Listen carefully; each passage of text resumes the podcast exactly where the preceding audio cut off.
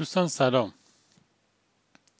تو یکی از برداشت هایی که تو چند شب گذشته منتشر شد فکر می‌کنم اسمش برداشتی از داستانک شکست بود.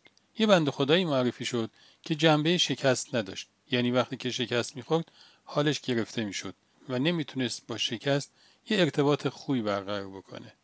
همین باعث شد که علیرغم استعداد فوق‌العاده‌ای که به لحاظ فیزیکی و جسمی توی چند تا رشته ورزشی و علل خصوص بیسبال داشت علا رقم اینکه قله های بلندی و تو اون ورزش فتح کرده بود رفته رفته روحیش رو از دست داد و داد تا اینکه تو اون رشته به عنوان یک بازیکن افول کرد.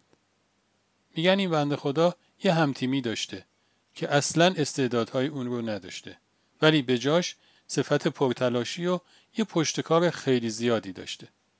می‌دونیم که تو دل صفت پرتلاشی یک توانمندی هم نهفته است. و اون هم توانمندی پذیرفتن شکست و از دست ندادن روحیه.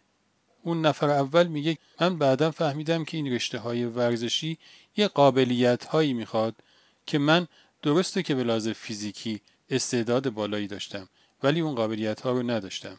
ولی این دوستم این قابلیت ها رو داشت به خاطر تلاش و پشتکارش.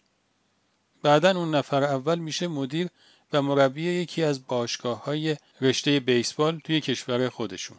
ولی حالا دیگه مدل دوستش رو فهمیده بود و دیده بود که اون مدل چقدر موفقیت آمیزه و همون مدل رو تلاش کرده بود که توی بازیکنهای خودش تسری بده.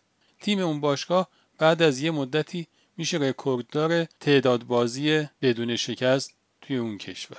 با اینکه بازیکناش خیلی گرون نبودن. و تقریبا دستمزدی که به بازیکناش می‌داد از تمام باشگاه های دیگه کمتر بود. ولی تونسته بود این حس رو بازیکنان انتقال بده که روحیه خودشون رو در قبال شکست از دست ندن و بازی رو ادامه دار ببینن و بدونن که هر زمان می‌تونن بلند بشن و بازیشون رو ادامه بدن و برنده بشن.